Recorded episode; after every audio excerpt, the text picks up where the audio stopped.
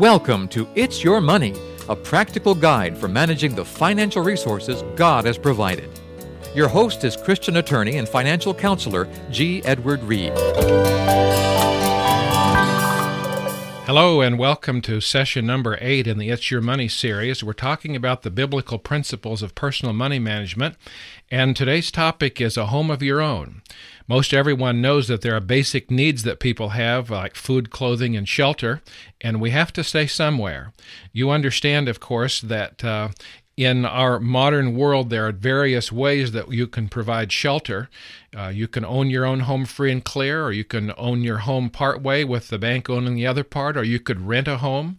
Uh, you could live with your parents, or you could uh, stay in your car or under a bridge. It kind of goes downhill from there, but you do have to stay somewhere. And so we're talking about this big decision of home ownership. Before we go into ownership, just let me ask you uh, what about renting? Uh, this is kind of an interesting situation. Uh, someone like me, for example, I will tell you that I actually, as a student of Bible prophecy, think that uh, we're very near the second coming of Christ. But I'm not really going to encourage people to incur a big debt at this time, but I will tell you that if you feel led to purchase a home or if you're already in a mortgage situation, this session today will help you to uh, understand how you can liquidate that debt and to be uh, completely debt free in a reasonably short period of time. Let's go back to renting now. Uh, renting is not just like putting money down a rat hole, as people say, because you are exchanging some of your dollars for someone else's property, and they have the headaches of the maintenance and the taxes and the insurance and those kind of things. But the problem with renting really is you never stop making payments. That means all of your life you're making a house payment essentially, or a rent payment, a lease payment. Even after retirement, it continues. So, the real advantage of your home ownership is the building up of equity.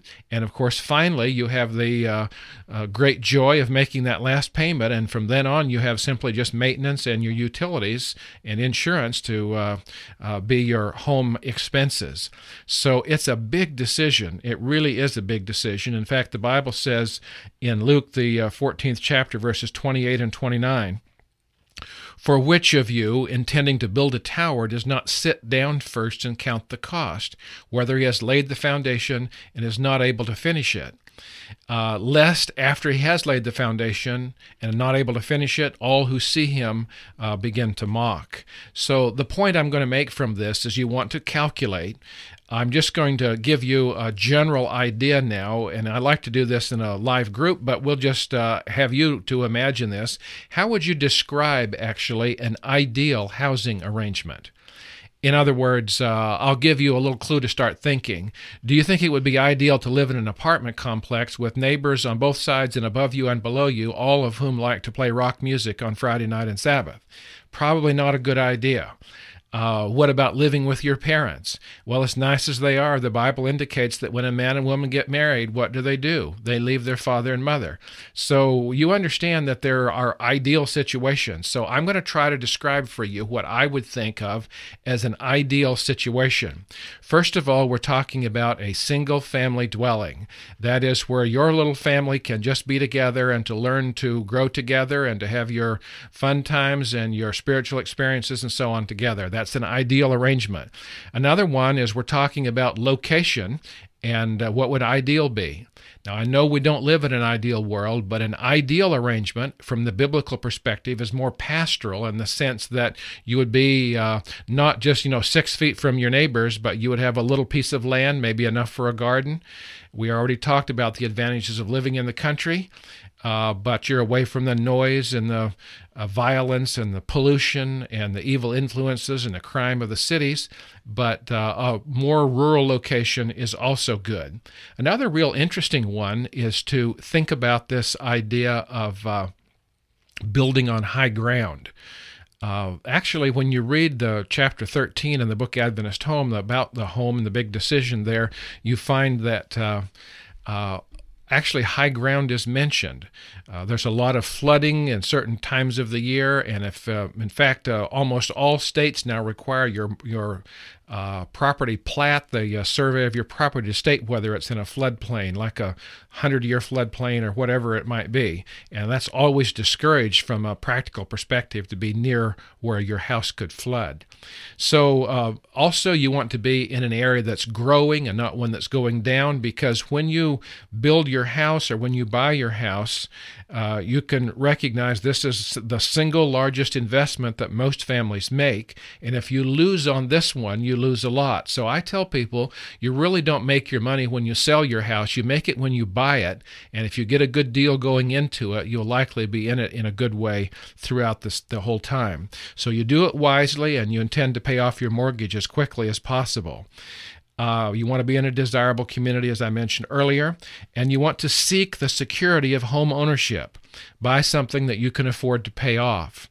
Now, this is uh, pretty fascinating because in this idea of home ownership, uh, people uh, frequently say, well, uh, I don't want to pay off my house. My CPA tells me that I need the interest deduction. So I'm going to ask you a simple question now. What time is it when your CPA tells you you need the interest deduction on your mortgage? The time is time to get a new CPA because anybody understands now that it's not good business to spend a dollar to save a quarter and you have to spend the money. We all know now that it's cheaper for your family to pay the taxes on the money rather than getting the interest deduction. So you're much better off from a standpoint of security. Even when we talk about investments, and we'll do that in session number 11, but I want to tell you that there's no better investment than a re- prepaid debt or a repaid debt. You're getting saving the interest there, and that's very, very valuable to know. Okay, let me describe the most common way of purchasing a house today. Most young people, particularly, do not have uh, cash to pay for their house because because of inflation. Actually, housing prices are way up, and also because of the availability of credit. Let me explain that. How much do you think the average house would sell for if no one could borrow any money? Uh, you're talking instead of the average home being 147,000 in the U.S., I'd say it's more like 25 or 30,000. If everybody had to save up cash before they could buy a house, so you understand the availability of credit shoots the prices up. But uh, I want to describe for you the 30-year mortgage. I will first of all tell you that it's possible to even get longer mortgages. In the large cities of Japan, as I mentioned in one of our earlier sessions, you can get 100 year mortgages that it takes three generations to pay off. I was recently at a church camp meeting and I was giving this particular session, and a pastor came to me and said, Oh, I wish you had just been here two weeks ago. And uh, he said, just two weeks ago, my wife and I decided that, uh, well, they had decided earlier, but they decided they liked the area where they were pastoring. The pastor was 63 years old, planned to retire at 65. And uh, this is an important thing for you to remember in calculating what I'm going to share with you. At any rate, he said they liked it there, so they built their retirement home. And just two weeks before my seminar at the camp meeting, they had signed a 40 year mortgage. And uh, you can imagine the way I felt, and uh, I you're not supposed to appear shocked as a counselor, but I was a little bit surprised that I knew this man, so I said something just kind of light before we could discuss it. I said, "My friend, what were you thinking about? We're all going to be up in heaven enjoying the millennium, and you're going to be down here paying on your house. But beyond that, how old would he be before his house was paid off if he made all the regular payments?" Well, 103 years old. So you one of the basic prerequisites to retirement is to be debt free, including your home mortgage. But let me share with you now the typical 30 year mortgage. Let's say, for example, that a young couple get married and they decide that they want to start building equity and to buy a home. Now, what kind of a home can young couples typically afford? Certainly not their dream house, not the show house in the front of the Sunday paper, but what they can afford is what we call a starter home. That means something that they can afford the payments on at their budget while they're buying their cars, you know, paying for their children's arrival and they're growing up and uh, their student loans and all those kind of things. But think about this now. A young couple buys a house, then they start their family, they raise their children, they send them through elementary school, through high school or academy and college, and then the kids get married and leave home, and uh, the parents become grandparents, and guess what they're still doing? They're still paying on their home mortgage. Isn't that interesting? How many of you actually think that's typical? It actually isn't typical because very few people actually make all 360 payments on their starter house. Usually, about six or eight years after that, they say, Well, when we were looking around, this was all we could afford, uh, but it's too small now with the kids and so on. Plus, we don't like the neighborhood. So, guess what they do? They sell their house and take what equity they get as a down payment on a bigger house, and they start the whole thing all over again. And many people do that several times, and each time getting a 30 year mortgage. And that's where people get into the situation of the pastor that I mentioned earlier. But uh, I believe that you'll find the program that we talk about today will help you in this a great deal. Now, if you're looking, you can notice on uh, page 25 in the book, and it's also in chapter 8 in the workbook, I've put down here how to purchase a house. And uh, this is just a little illustration. I actually don't recommend it, it's only to show a point. But we're comparing here a conventional 30 year house, a 30 year mo- loan amortization, and the seven year plan. Now, where did I ever come up with a seven year plan? Well, that's what the Bible suggests that we'd not be in debt longer than seven years. Now, that's an ideal, obviously, that was very appropriate back in Bible times. It may not work exactly that way today, but it at least is helpful to understand the principle. So here it is. I'm going to describe for you, and if you have the workbook or the textbook, you can see it there in an actual form. It's under the heading How to Purchase a House. But I'm actually comparing two families, and I'm uh, giving them names. The one family are called the Biggers, and the other family, the Smalls and both of them want a hundred thousand dollar house. They both have the ten thousand they can pay down, but they're going to do it different ways. The biggers want their hundred thousand dollar house right now, so they put down their ten thousand. They finance ninety thousand for thirty years. Now, when I when I put this illustration together, the interest rates were way up in comparison today. By the way, it looked good when interest rates had been eighteen percent just three years before, but it was twelve percent. But what I'm going to tell you is, if you have a twelve percent loan, obviously you should get it refinanced now at today's rates, it would be the interest rate almost cut completely in half, and it would save probably $200 a month on the average mortgage. At any rate, in this particular case, their payment's $925 a month, and at the end of their 30 years, 360 payments, they have paid $333,270 for their house. The Smalls, on the other hand, said, We're not sure why God uh, designed this seven year plan, but we want to try it and see what it will do for us. So obviously, they couldn't buy their $100,000 house in seven years, but they went out farther in the country, maybe got a fixer upper of some kind, and they got a house for 60000 they put their 10000 down and they financed 50000 for seven years, and their payments were $882 a month.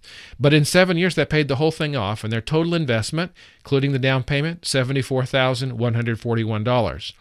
Now, it's really interesting that when you sell your house and it's paid off, how much equity do you have? It's 100%.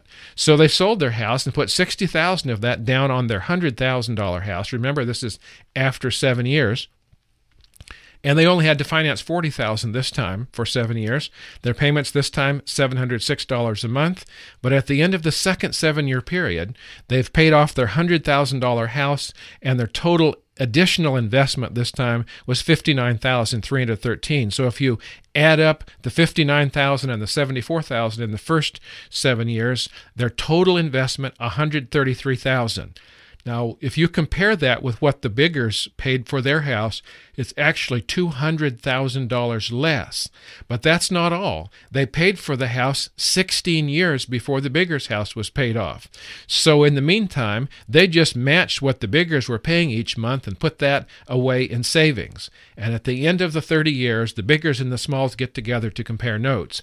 Now, actually, as you can understand, the Smalls are probably taking the Biggers out to supper because the Biggers have just 360 receipts to prove that they've paid their house off, but on the other hand, the Smalls paid their house off 16 years ago, and they now have $615,000 in the bank. Now, no self respecting Christian would ever save that much money in the bank, would they?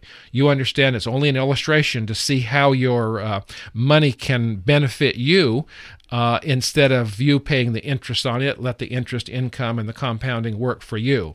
Now, the reason I mentioned you wouldn't have that much money in the bank because we know that the three values of money our own needs, the needs of others, and advance the cause of God. And by the way, those other two also store up treasures in heaven. So if you know you're going to heaven and you're planning to go there soon, why not store up some treasures in heaven? There's a, an opportunity to help in that way. Now we're going to look at uh, one other uh, point here, and this is on page 26 in the workbook some things to consider whenever you borrow money. The first one is borrow as little as possible. That means only get the exact amount you need, not what you qualify for, just the amount you have to get because you have to pay it back. And then you want to make the payback term as short as possible.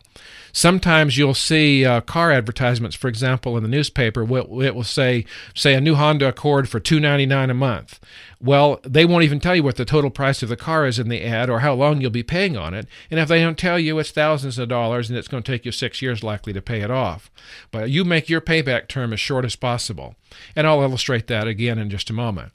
Have a fixed interest rate. That's very, very important.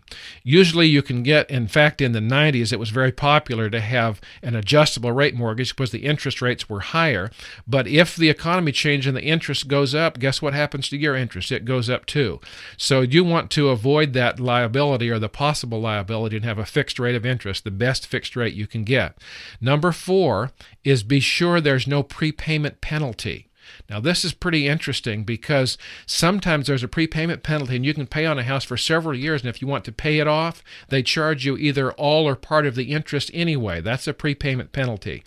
And uh, I can just tell you that uh, you want to make sure that there is not a prepayment penalty.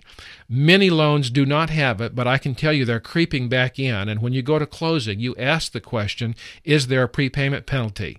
And you don't take no for an answer. If there's not, you ask them, where does it state that in the contract? Because all home contracts state in them no oral or verbal representation by any party to this agreement is binding unless it's part of the contract. So you want to make sure it says somewhere. Have them put it back in a typewriter and type on there, no prepayment penalty, and have all the parties initial it so that you understand that you can prepay principal without paying a penalty. Also, avoid personal surety whenever you get. That means that you want to make sure that the the uh, thing that you're purchasing will always sell for enough to pay off the loan, so that you don't keep you know yourself or your family in a lurch should you have to liquidate something. Uh, a sixth point is to shop for the money.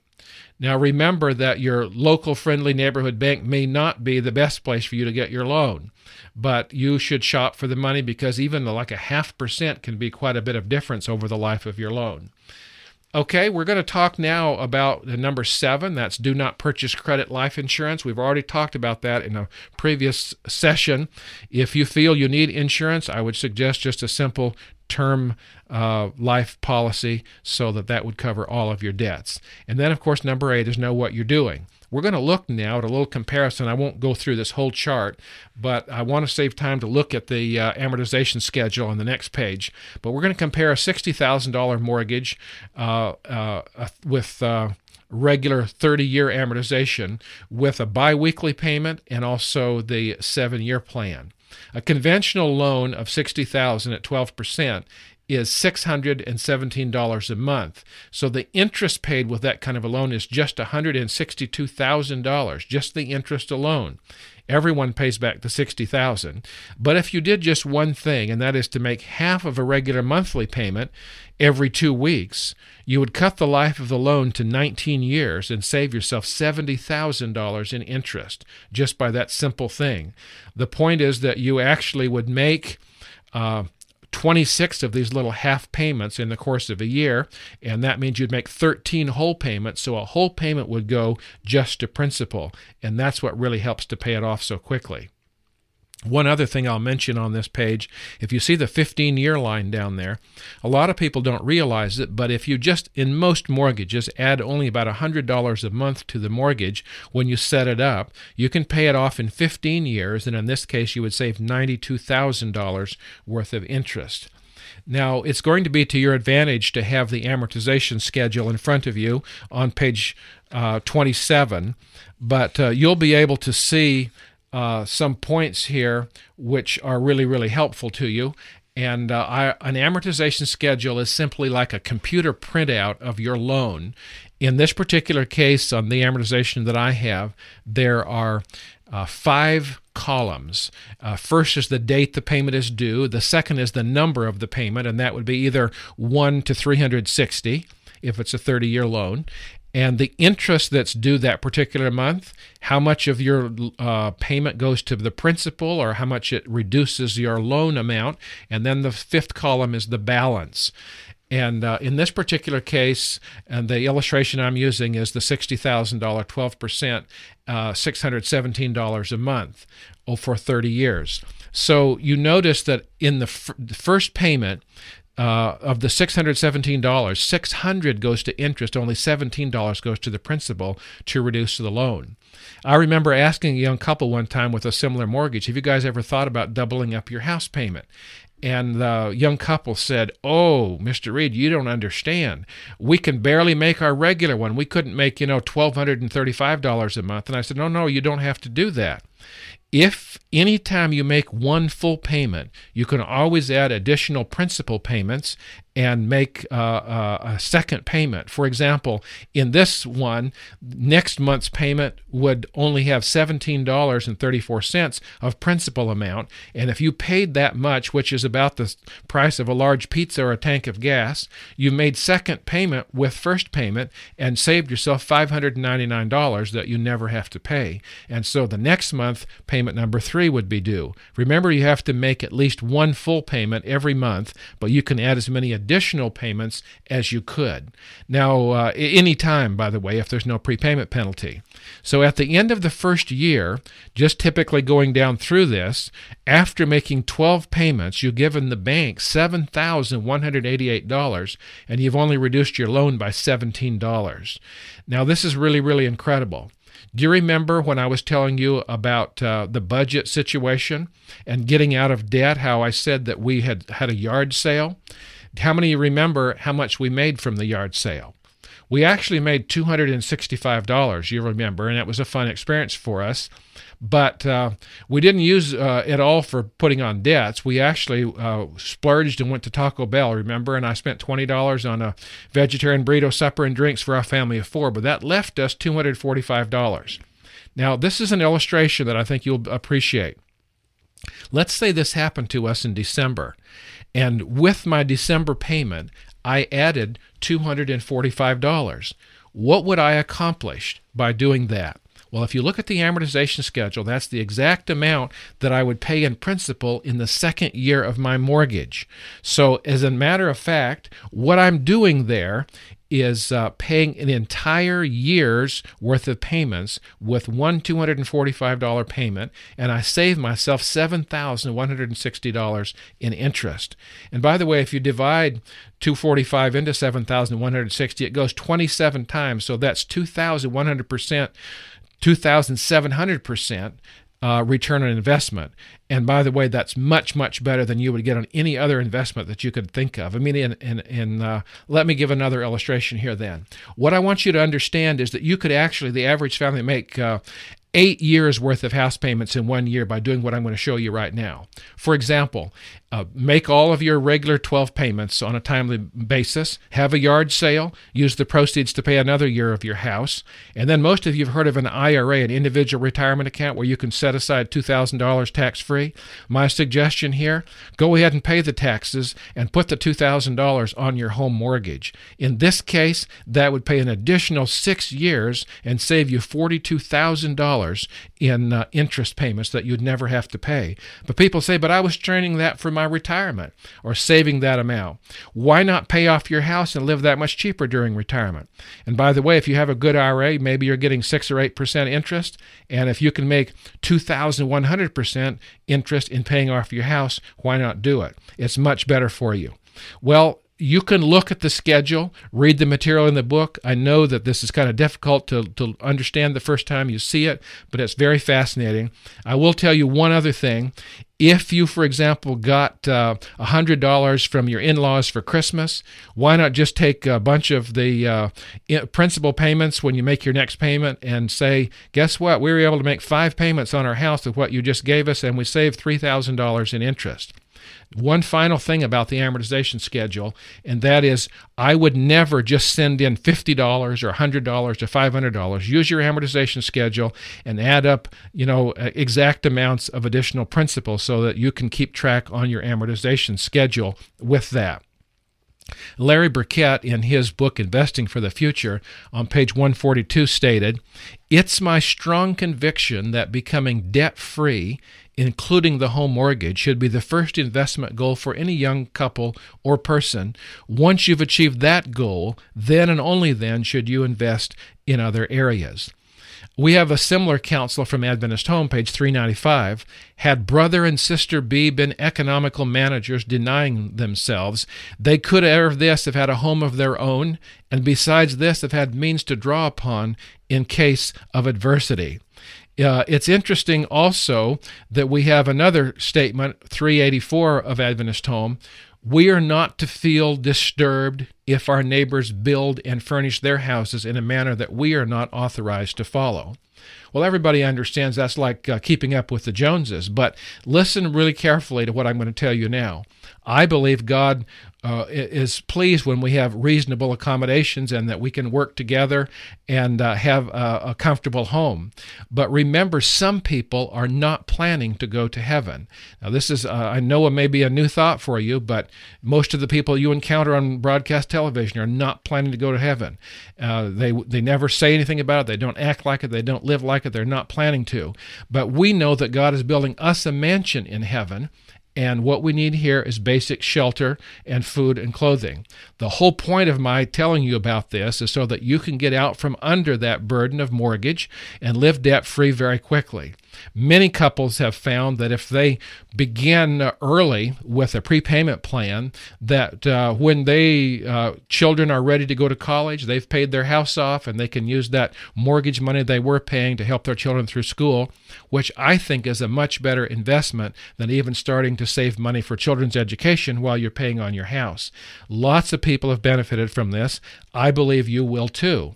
Home ownership is a real good satisfaction. Make sure you buy or build in the right place, that you get a good deal on what you're going to do, and that you have a plan to systematically uh, prepay the principal so that someday soon you'll be completely debt free.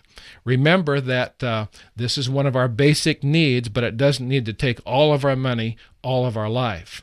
And by the way, if you plan ahead, you'll be in a much better position to think about retirement, which we're going to talk about in our next session, to start retirement debt free and be ready to uh, live in ways that you can be helpful to others during that time.